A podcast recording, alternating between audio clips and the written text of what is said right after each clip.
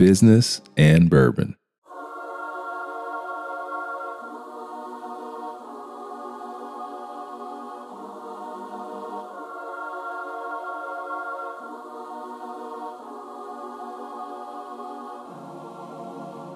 We're doing something for the very first time on Business and Bourbon. We are recording from the outside of the beautiful King and Duke here in Buckhead. You've made that plunge. You left a corporate job. You left corporate security. You have 5 kids. What the fuck were you thinking?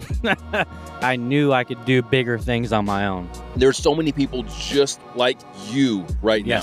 450,000 new businesses last year. How did you grow your following? I'm going to tell you, plain and simple. For one, you have to show up. Mm-hmm. These are lessons that I've learned, and now you don't have to go through that same thing. How can you get away with side hustling while you're working a corporate gig? Hey, I can tell you, it's not easy, and you're going to have a lot of haters because I had no shortage of them. Surely when you made this decision, what, you got like a meal in the bank, right? No, it might come to a surprise. I didn't have $1 million in the bank. Welcome back to Business and Bourbon, where we have real talk with real people. My name is Ronel Richards. I am your host and the creator of Business and Bourbon. You know, we bring lots of tremendously talented entrepreneurs onto this platform over the years, and folks that have just so much wisdom to share because they've been through a lot of battles. Much like myself, my entrepreneurship journey started when I was a child. I've always been surrounded by entrepreneurs. And once I got into adulthood, I started my journey. So now that goes back decades. And that really affects how I perceive things, how I talk about things, and quite frankly, how we structure things on this show. On this particular episode, I really wanted to bring someone in that could give a really different perspective on entrepreneurship. As we are coming out of this pandemic, we've had record numbers of new entrepreneurs. Maybe you're one of those. And so I wanted someone that could represent that group, that could talk to their experience in starting a business during the pandemic and trying to make that transition. So in today's episode, I have invited Jordan Mendoza to the bar. And Jordan and I sat down and talked about his journey, talked about his transition into entrepreneurship after a long time in corporate. It's not easy, guys. Absolutely is not easy. But I wanted to really bring someone on that a lot of you guys could identify with, someone that is going through what a lot of you are probably going through right now. With that said, it's time to get this party started. I'm really excited about this one, just to have a different perspective on entrepreneurship, a fresher one, a new one. And so it's time to go. So let's grab your glass, let's grab your cup, let's grab your mug, whatever it is that you like to drink out of. Please pour your favorite beverage in there. If it's alcoholic, great. If it isn't, that's great as well. Whatever you like to drink, because I want you to be comfortable. It's time for you to sit down next to me here at the bar and enjoy a little Business and Bourbon. Welcome back to Business and Bourbon, where we have real talk with real people, folks. Real people. That is what this is about. You know, as we continue to grow the platform and as we continue to expand our connections and our corporate connection, one of the questions that I always get asked is, who's on the show? Like, who's on the show? And what they want to hear is celebrity after celebrity. And that's not what we're about. What we are about is bringing on real people, real relatable people that are going through the same things that you and I go through every day. That's what we're about, because we don't want to just pump you up with some entrepreneur porn and get you geeked up. We want to give you some actionable advice. We want to give you some direction. We want to let you know that you have a community. You have a community there to support you and that understands what you're going through. Today is a really fun day, and I'm really excited for a few reasons. First, I got a great guest, and we're gonna have some fun. But aside from that, we are doing something for the very first time on Business and Bourbon. We are recording from the outside of the beautiful King and Duke here in Buckhead. I get to look out and see the beautiful landscape here, see all of the business going on around us. Man, it is so energizing, and it is a beautiful spring day here in Atlanta. I'm telling you, you cannot beat spring days in Atlanta, hands down. Now, summer? summer's a different story. But here in Atlanta in the spring, you can't beat it. So we're outside, and I'm hanging out with my buddy, Jordan Mendoza, today. Jordan, welcome to the platform, my friend. Hey, Ronel, thank you so much for the opportunity. Happy to be here. And like you said, you guys can't see it, but I mean, there's cars everywhere. There's birds, there's joggers, there's bystanders. And what a beautiful place to have this show today. I'm telling you, man. And, you know, that's what it's, you know, I wanted to bring you guys out in the elements also, just to kind of, I want you to feel what we're feeling. I want you to feel this energy. You're going to hear that little bit of ambient noise out there. You're going to hear the occasional BMW drive-by, or, well, we're in Buckhead. It's like Rolls Royces and all high-end vehicles driving by. You're going to hear some of that. Man, I hope that it's energizing for you. But now that I've got you here, man, super excited to have you again. Before we get this thing kicked off, we always got to kick it off with our drinks. Let's let the fam know what we're drinking today. Mine is gorgeous, but I'm going to start with yours. What are you drinking? Yeah, yours looks good. Well, Ronel, you'll be excited about this because this is my first beverage since February. Yeah. I'm not really drinking these days, but yeah, I had to have a beverage with you, my friend. It's business and bourbon, man. You know, if I had a fist bump to that. But I've got a Maker's and Diet. You know, I've been on this kind of, I haven't really been on a health kick, to be honest, but yeah, my wife started Beach Body. Yeah. And so basically I'm a guinea pig for all the stuff. So I'm drinking the shakes. I'm eating all the green stuff. And man, like I've dropped like 30 pounds since December. So really, it's working. But you also know I'm hitting the court too. I'm going to play basketball. So this guy enjoys playing a little bit of basketball. A little bit. I don't know how you fit it. How many kids do you have? We've got 5, man. How the hell do you fit in? First of all, you got a basketball team. Congratulations to you. Yeah, we've got our starting 5. You know, it's so funny because my mom had 5 boys. My wife wasn't supposed to be able to have kids. We can get into that later. And we end up having 5. That's awesome. You know, so it's weird how things work out.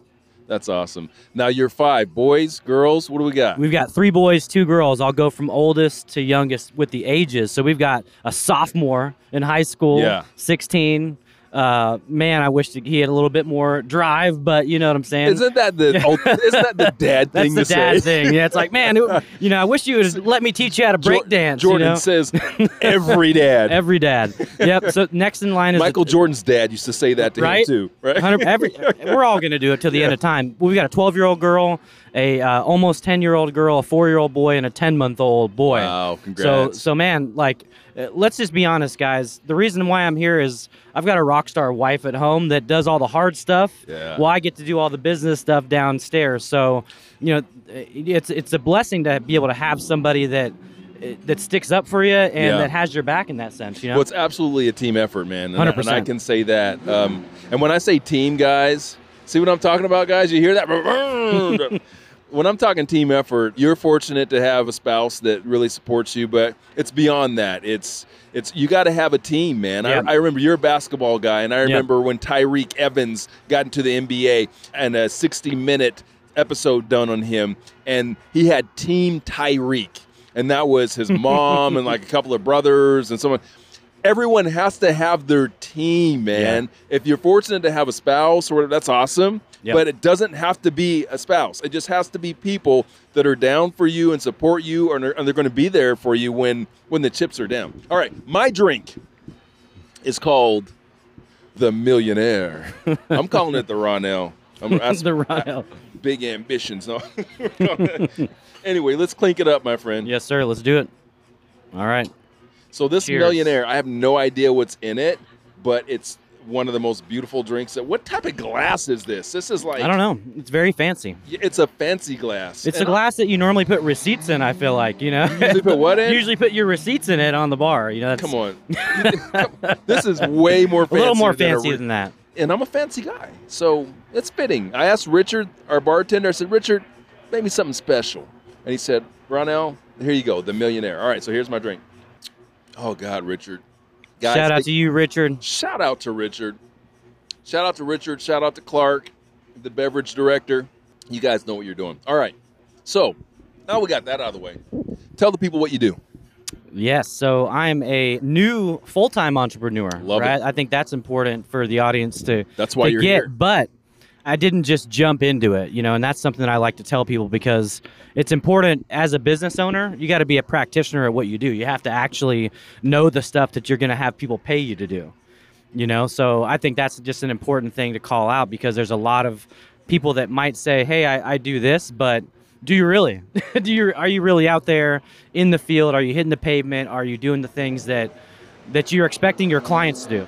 First, I'm excited to have you here. And, you know, a few episodes ago, you guys may remember, we had Sander on. And Sander is like you in like 15 years, okay? So he corporate job, long time, took the plunge. And 15 years later, here he is and doing very well. So I love that there's a lot of similarities in your story from that respect. Like you were a long-time corporate employee to taking that plunge. But you're in the front end of that. So you've got different challenges. 100%. And you're right in the middle of that. And here's what I love about that, and really excited to have you on, is that there's so many people just like you right now. We're having explosive growth in terms of small business and entrepreneurs right now. We've had, the U.S. has, I think they're estimating around 450,000 new businesses last year, right? And that is the highest number of new businesses in over a decade. So there's a lot of people that are jumping in the pool and are experiencing challenges that you're experiencing, you're going to experience, but I want to get your perspective on what's it been like thus far.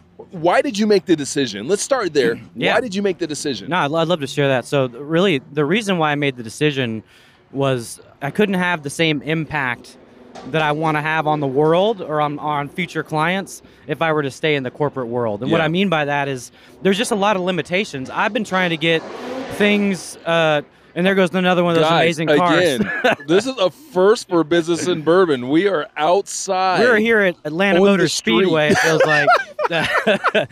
Live from Atlanta Motor Speedway. Right? So, right, sorry, no, continue. So really what it was is, you know, there's so many limitations when it comes to corporate, and there's only so far that you can go. Yeah. And I realized that I was at that point to where my boss wasn't going anywhere, his boss wasn't going anywhere, and all these great ideas that I kept trying to get my company to do, I was giving those ideas to clients, and they were winning. You know, so that showed me that the information wasn't bad, but if I stayed here, that information's never going to get to where it needs to go.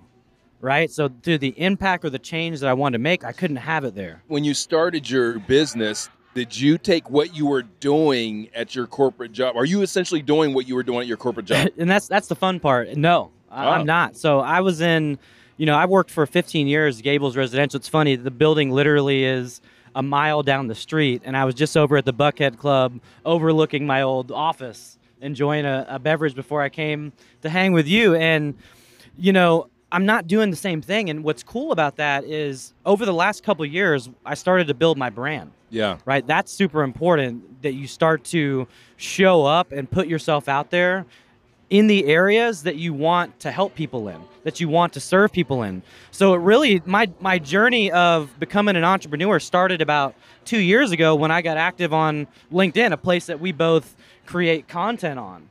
And so from there, I realized that I had a skill set to teach people the same information, the same things that I was doing, and they could get those same results. And so when you've got a viable product like that I developed, which is the 12-week coaching program, and I started having people go through that, I knew that if I were to leave, that's something that's sustainable. Okay, so you started, and this is important, you're saying you started a couple of years ago while you were still in your corporate job. There's a lot of people out there listening to this, and they're wondering, how the hell did he do that? How can you get away with side hustling while you're working a corporate gig? Hey, I can tell you, it's not easy, and you're going to have a lot of haters because I had no shortage of them. I was creating content in the morning, so I would do a video, motivational, inspirational, maybe some sales tips, some type of tips. And then in the evening, I would do another post, okay? Well, it got to a point from the corporate end where my boss actually pulled me aside. He's like, hey, people are saying you're showing up on LinkedIn and you're posting videos. I'm like, I am. And I'm doing that in the morning. And he said, okay, well, they don't see how this relates to what we do at Gables. I said, well, I'm a trainer. That's literally what you pay me to do, right? I'm a trainer. You pay me to teach people. And I'm teaching people. Yeah. It's not the people at Gables, but there's other people that need to learn the information that I have.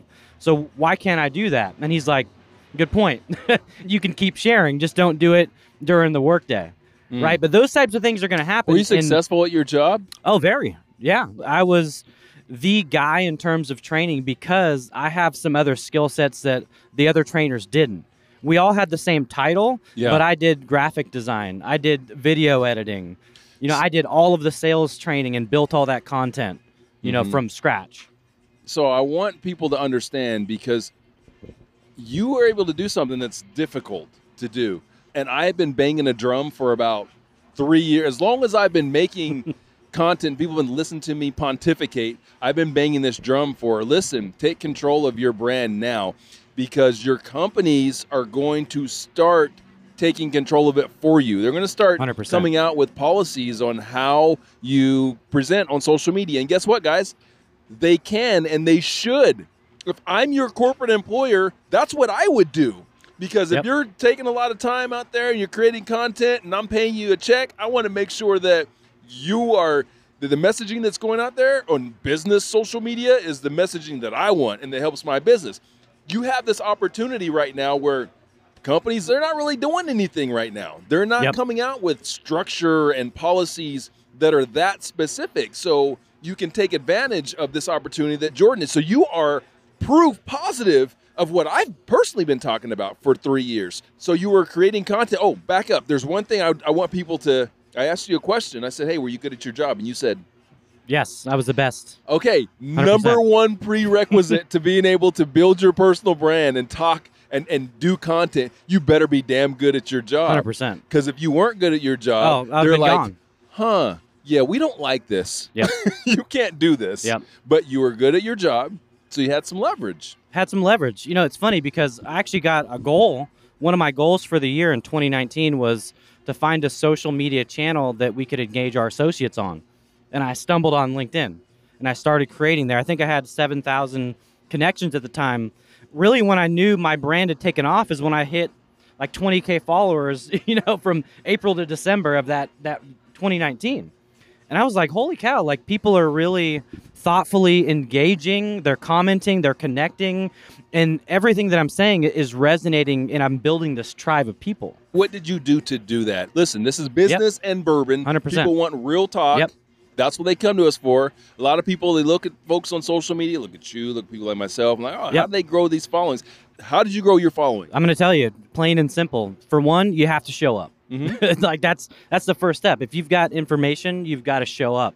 And I remember being afraid, and a lot of people that are watching this, this might be you today, where you're afraid of what other people are going to think about you. I was that guy. I had a mentor of mine. His name is Brian Shulman.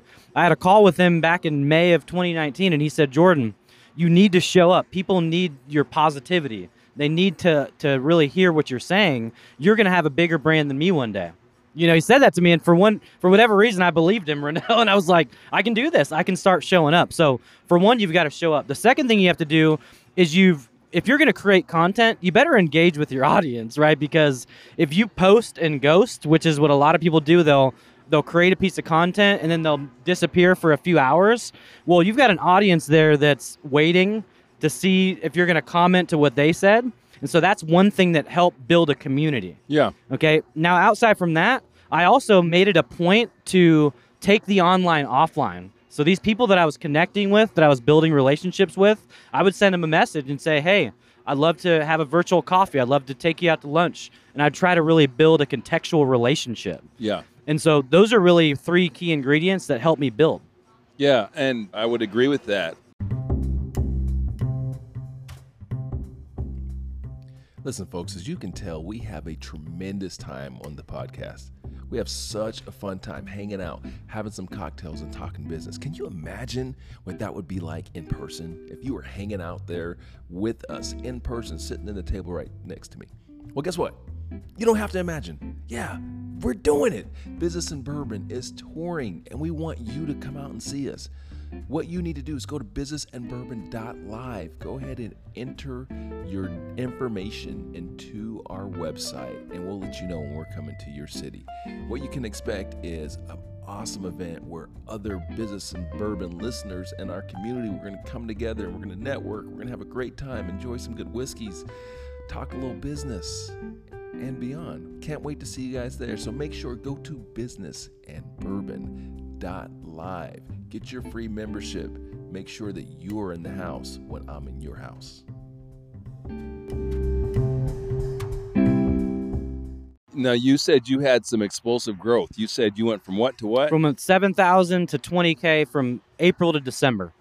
All right. Okay. And so in 2020, this is a bigger number. Yeah. In 2020, I grew 40,000, 40K. And yeah. I'm like, that's a whole stadium full of people that are following me around. Were there any other strategies, techniques, things? Again, real talk. Anything that you did? Because, I mean, that's great. Like the community nurturing that you talked about. Yep. That's awesome. But you can't meet with 20,000 people. No, you can't. So what did you do? Listen, to get that sort of growth? I mean, did you do pods? So So your content, for one, has got to resonate with people. I think that's the first thing. You've got to have content that resonates. In addition to content resonating, you've got to have a strategy of what you want that content to do. So do you have a hashtag strategy, right? Do you have that in place so that you can reach more people?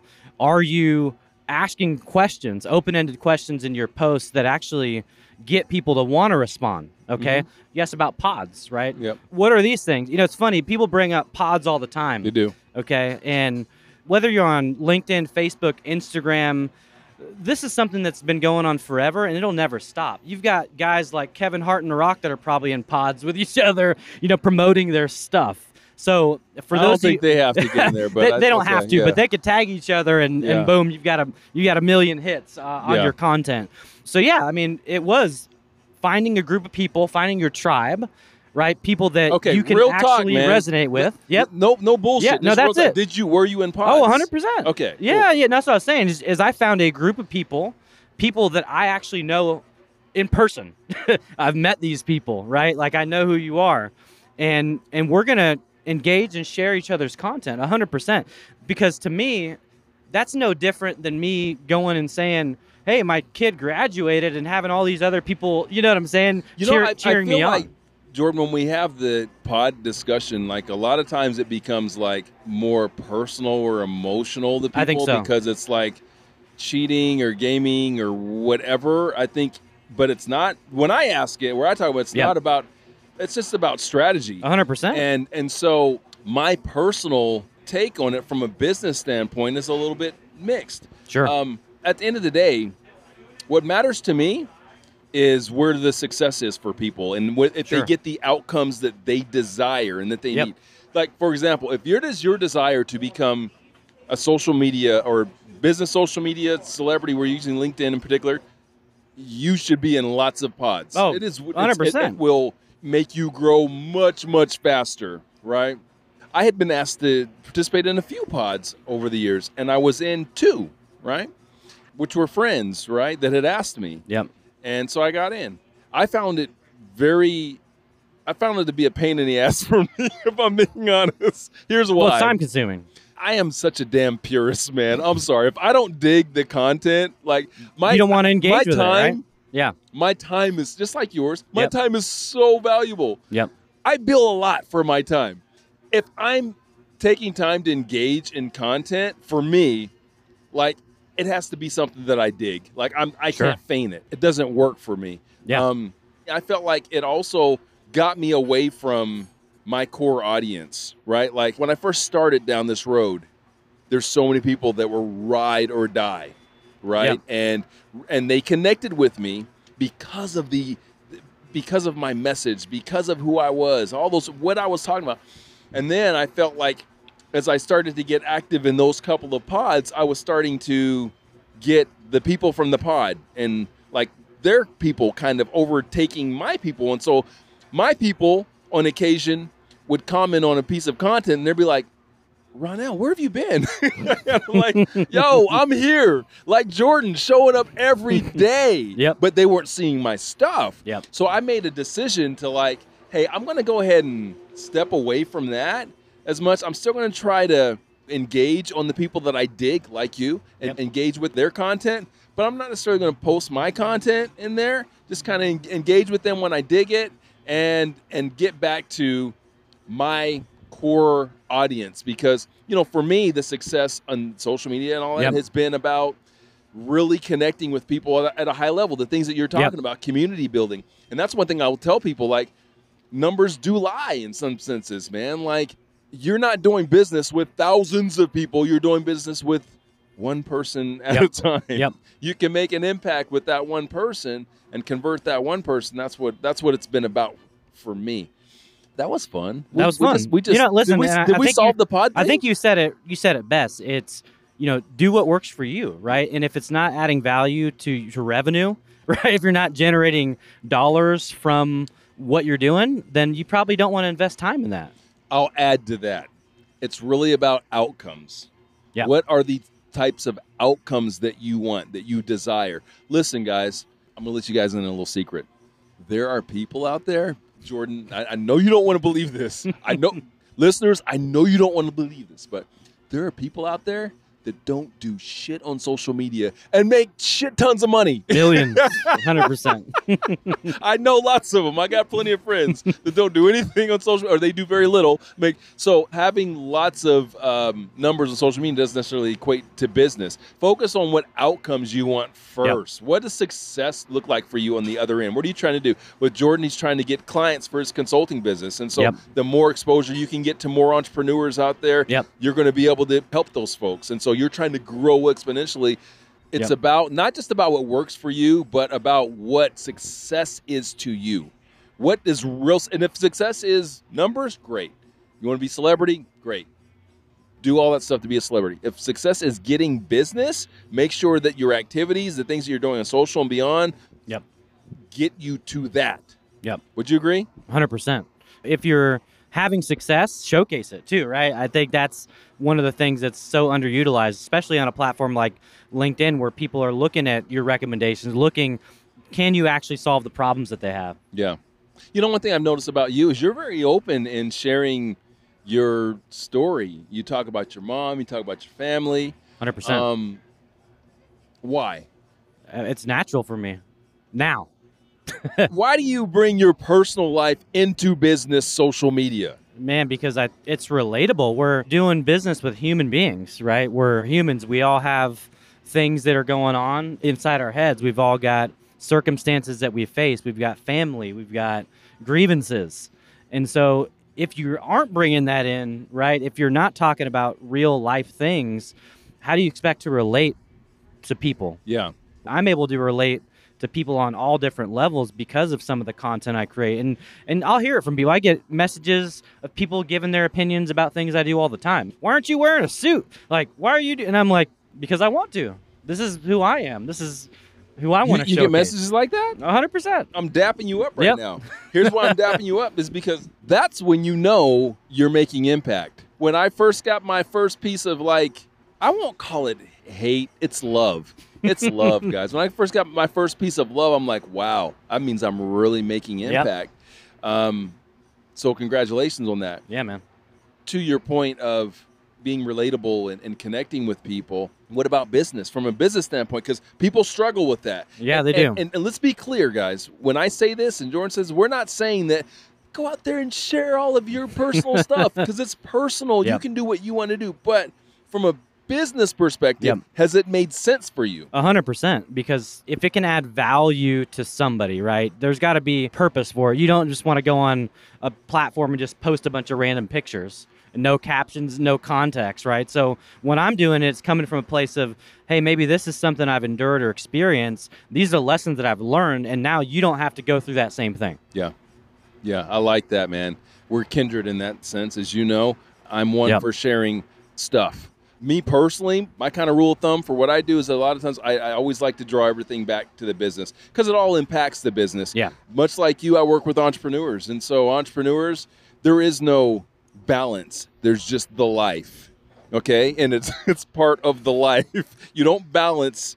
It's the lifestyle. And so understanding that there are multiple parts of that lifestyle, you can't separate business from personal. Personal is business and business is personal. 100%. It is what it is.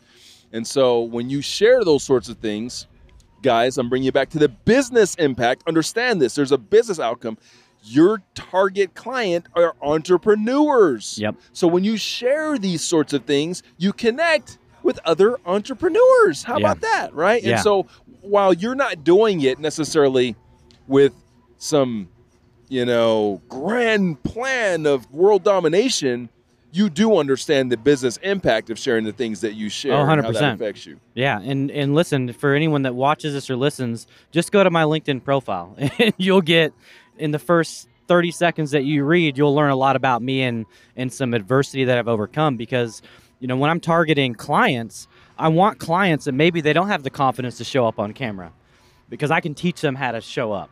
I can teach them how to share their story. And it's not to say that everyone has to share everything on social media. You share as much as you want to, you know, but you've got to make sure that what you're sharing is going to, like you said, reach the audience that you're trying to reach. There it is. So I think you'd probably share this piece of advice, but my advice is, guys, focus on the outcome.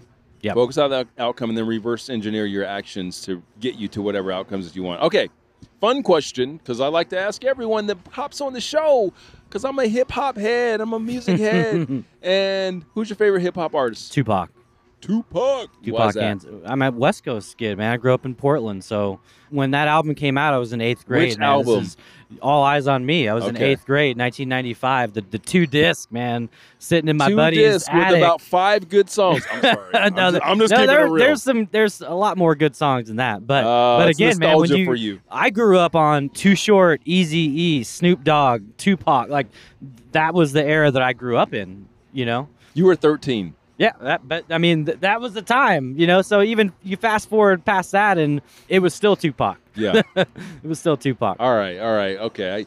We don't judge here. We don't judge. I always like to know where people stand, because at that time I was an East Coast guy, so yep. You know, I'm sure that was Wu-Tang. Yeah, I'm sure Wu-Tang, Biggie, so, and yep, absolutely Nas. Anyway. I mean, there's a lot of good artists on the. I wasn't a beef between East and West, because there was good music on both sides. There was kind of a beef. No, I wasn't, though. I wasn't part of it. All right. Okay.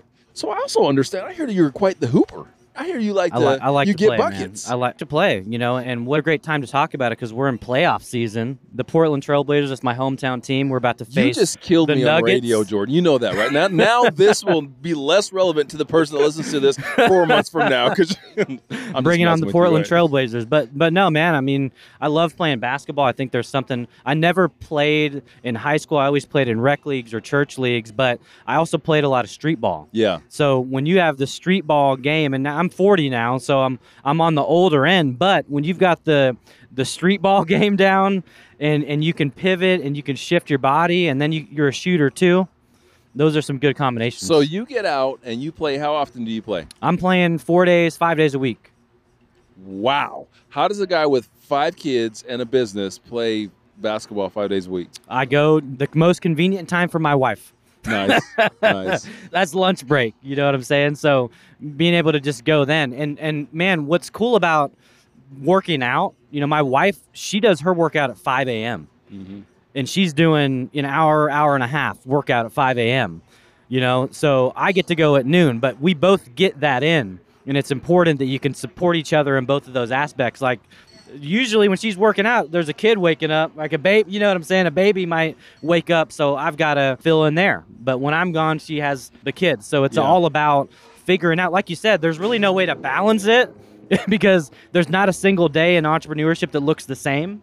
I don't know anyone that could say that every day is going to look the same. So you just got to be able to figure out how everything works with your situation. So let's get back to this entrepreneurship thing again. One of the reasons why I was really excited to have you on is to really have this conversation about entrepreneurship and about the transition to entrepreneurship, because I think it's like winning the lottery. Everyone daydreams about it, right? Everyone's saying, oh, they daydreams about being an entrepreneur at some point. You've made that plunge. You left a corporate job. You left corporate security. You have 5 kids. What the fuck were you thinking? Man, I was thinking that I knew I could do bigger things on my own. That's what I was thinking. And I was willing and ready to bet on myself. Yeah. You know, I think there was too many people that saw value in me, and it was time that I took that on my own and went and blazed my own trail. Right? I've been talking about this on the podcast, right, for the last year and a half and interviewing all these people. Why can't I do it? Why can't I go out there? I've got things that work. I had clients already. Was it scary? 1,000%. Yeah, what's scary about it? What scares you? I mean, everything. Like, what if I fail? I can't pay the mortgage. What if I can't do all these things? But I just had to suck that up and say, you know what? If my company invested in me for 15 years, I better be willing to invest in myself. What gets you going every day, man? Like, what makes you get up and do what you have to do to win? I mean, you got a lot riding on your shoulders, man. I do. Yeah.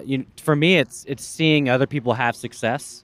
You know, when it comes to marketing and when it comes to sales, this is my first dang rodeo. I started going door to door at 14 years old, man. Like, so knocking on, hearing 100 people tell you no, that's something that, like, you can't ever take away from somebody. Mm-hmm. Right? Going through and hearing all of those. So in addition to that, I've been in marketing roles. I understand communication. I understand how to get people from here to there. Here's what I want to get to. Yep. Surely when you made this decision, what, you got like a meal in the bank, right? No. It might come to a surprise that I didn't have $1 million in the bank. You're doing this. You're making this transition without $1 million in the bank. Yeah. Listen to this, people. It can be done. And I think that's something to take from this. Like, guys, be encouraged. You have a community, for one. You have a community. You are not alone. And this entrepreneur, listen, I am like freaking Rip Van Winkle of entrepreneurship at this point, sitting here next to you, right? I've been through a whole lot of damn battles. Yep. And the biggest battle that any entrepreneur deals with is the mental part of it. Sure. And the pain that you'll go through as an entrepreneur is sometimes it's undescribable. It's not like a physical pain. It's deeper than that. And when you're going through that pain, you feel like you're on your own. You feel like no one's experiencing what I'm experiencing, how I'm experiencing, because in your world, no one is. Your wife isn't, your kids aren't, your friends aren't, your family isn't. And so you feel like you're on your own. So I appreciate you sharing and allowing me to dig in a little bit, because you're not alone, brother. There's a lot of people out there just like you. They started their business. You got 5 kids. Guess what? There's a dude out there that has 6. I bet there is. 100%. And he didn't say he's probably in Utah. Shout out to my friends in Utah. Listen, have a lot of kids. Bro, you made a really great point. You've got to have a community. You've got to have people to surround yourself with. I can tell you this. The people that I talk to the most are millionaires. You know, they're people that I get advice from. They're people that I drink drinks called Millionaire. You know, you got a drink called a Millionaire, right? These are people that are there to support me. They're there to pick me up when I fall down. You've got to have those people. But also, you know, I've spent a lot of time over the years building a strong mindset. So there are things that might affect a lot of people that are listening that may not, because of certain things that I've gone through. And so I've been able to really clear that stuff out. You know, the inner game controls the outer game. Right. As you know, if you can't get past the conversations in your head, it's going to be very hard to get what you want in life accomplished. Something that you just said, I want to expound on that a little bit. When we talk about community and we talk about building people or having that team. So you mentioned you have, you know, people in your network that have achieved some financial success. So do I, a lot. But that being said, my friends that have achieved a lot financially, they help me when things aren't necessarily awesome financially, when I'm going through some things from that perspective, which if you're in business long enough and you're doing things well, you're going to. It is what it is. I made a whole lot of money and I lost a whole lot of money. Sure. It's cyclical like that. So those are folks that are part of a peer group that can understand that, because anyone that has made any significant amount of income, you know, from that standpoint, they've experienced the exact same thing.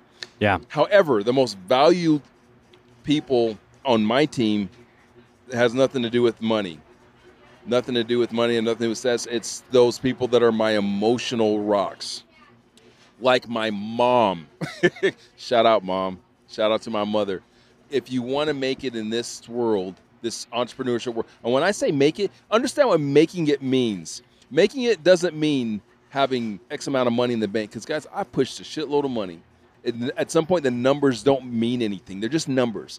Pushing from here to here. And those of you guys that have been through this, you know what I'm talking about. It doesn't mean anything. It doesn't mean the same. I did a post a couple weeks ago. For some of you guys, it's maybe a couple months ago. I don't know. Maybe a couple years for some of you guys listening. But I shared my lowest moment in my professional career, and this was 5 years ago or so, 4 or 5 years, when I closed the company that was very successful for a very long time. And that all happened within 6 months, Jordan. 6 months, best year ever. 6 months later, closing the doors. And there are a lot of people that are around when you're on that ride to success. Yep. When you're doing well, everybody's there for the party. But when I closed those doors was myself, my parents, and one of my employees that helped me to basically put stuff in storage. Anyway, the point being is that those are going to be the most valuable people for anyone on their team, and identifying the people that are in, this is my advice and direction for you or any of our new entrepreneurs out there. Those are going to be the people that you need to identify now. Because once you start doing okay, you start making a little bit of money, oh, you're going to have plenty of people around. Yep. But they will go. Yeah, and I love that point, because these guys I'm speaking about, these aren't new relationships. You know, like these are relationships. These are guys I've known for 10 years, a decade, you know, and I joined a business group with them a couple years ago before I was an entrepreneur. Why? They're entrepreneurs. You know, you are the sum total of the people you hang your... So I could cry to them. Okay. I mean, I know about their bankruptcies. I know about all of it. That's the benchmark. 100%. If you're in entrepreneurship long enough, I don't care how tough you are. Oh. You will cry. It's going to happen. 100%. And it's not always a sad thing. Sometimes it's a good, right? I'm talking about a good one. No. Are you talking about the sad one? I'm talking, yes, because this is the lifestyle. This is 100%. When you step out and you're prepared to risk it all, you have to understand that this is a gamble. Yep. And sometimes you're going to lose it. Yep. It just is what it is. You can look at any of the most... the entrepreneur celebrities that we look at in this world, they've all done it. They've 100%. All crapped out at some point. You can't win every single time, but you can win long-term and understand that it is a long game. But if you're going to survive, and survival does not mean, X amount of dollars in your bank. Survival means life, living, because people die. People die. Kudos to you for taking such an interest in your fitness, because that's part of it too. Yeah. Like, the life of an entrepreneur is a higher stressful. There's more stress. So if you're not taking care of yourself from a physical standpoint, from a fitness standpoint, and a mental standpoint, you're going to be in bad shape. So what do you do? Speaking of the mental part, have you changed anything in your routine since you jumped into entrepreneurship? Everything changed. 100%. So I get up. It's meditation, right? Like reading. It's things like that. And then I spend time with my wife after she works out. And then I hang with the kids, and then I go take my daughter to school. I get to spend time with her, and then I come and do a few hours of hard work, and then I go to the gym. You know what I'm saying? Is there any specific type of, what type of meditation do you do? So for me, it's more of reading and sitting out on my deck. We're in Metro Atlanta, and, I've been reading a lot about birds lately, because I'm wondering why the hell these birds are up so early, and what does it mean when birds are abundant in your surroundings. And it means prosperity. It means that the area around you is thriving. Mm-hmm. And because I remember getting pissed as a new entrepreneur, I'm like, I'm not getting up at 3:30. I don't have to drive to Buckhead anymore. And these birds are waking me up. And so I started researching. And so now I hang with the birds, man. I'm hanging on my deck and I'm just listening to the noises and I'm just getting my mind ready for the day. Yeah. That's what's up, man. So you mentioned books as well. Like, what do you read? So I'm about to wrap up, believe it or not, for a long time entrepreneurs, but Think and Grow Rich. I'm in the very last chapter of that.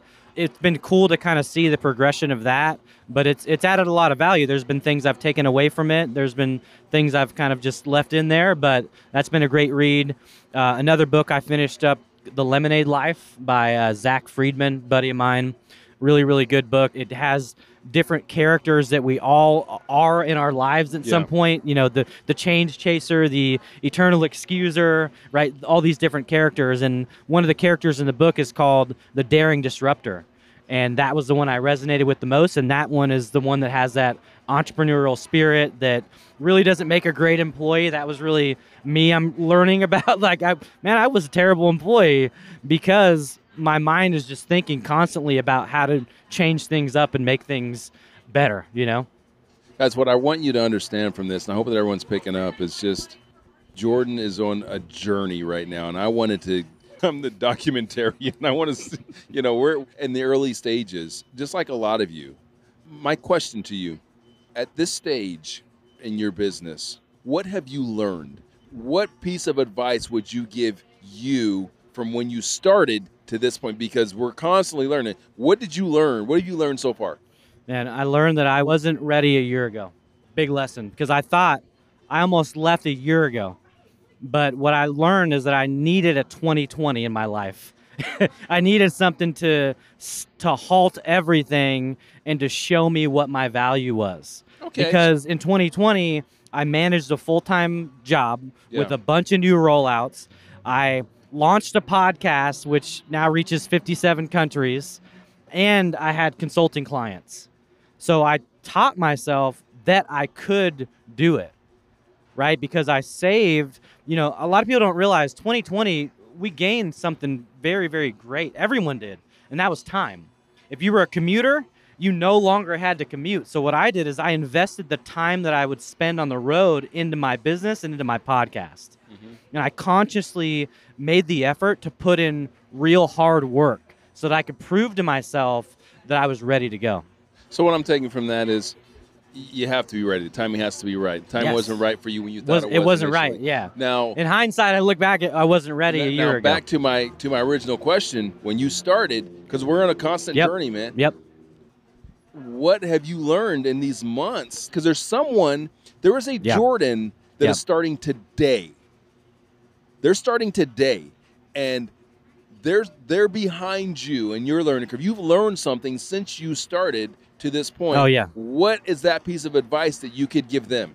I think the biggest lesson that I've learned is don't be afraid to put yourself out there to bigger entities. You know, like, I've made some corporate partnerships and relationships that I never would have dreamed of, but they only showed up because I said yes. Because I said, hey, I'll jump on this networking event, or hey, I'll come on your show to talk about what I do. So putting myself out there and showing up in really situations that were uncomfortable because of the perception I had about the people, right? I looked up to these people. I saw them as industry leaders. But I said, you know what? Why not me? Why not show up to that talk?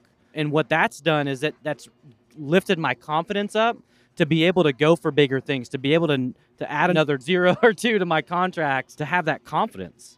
You know, and I think that's the biggest thing is I've gained even more confidence in myself by putting myself out there.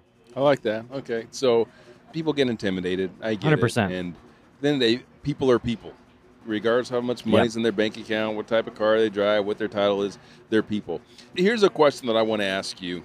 I know that the community could really benefit from, because the biggest obstacle to entrepreneurship and the biggest fear of entrepreneurship is the financial aspect of it. How have you dealt with that? Were you prepared for that? How do you address it on a weekly basis in your business? Like, how do you feel about that?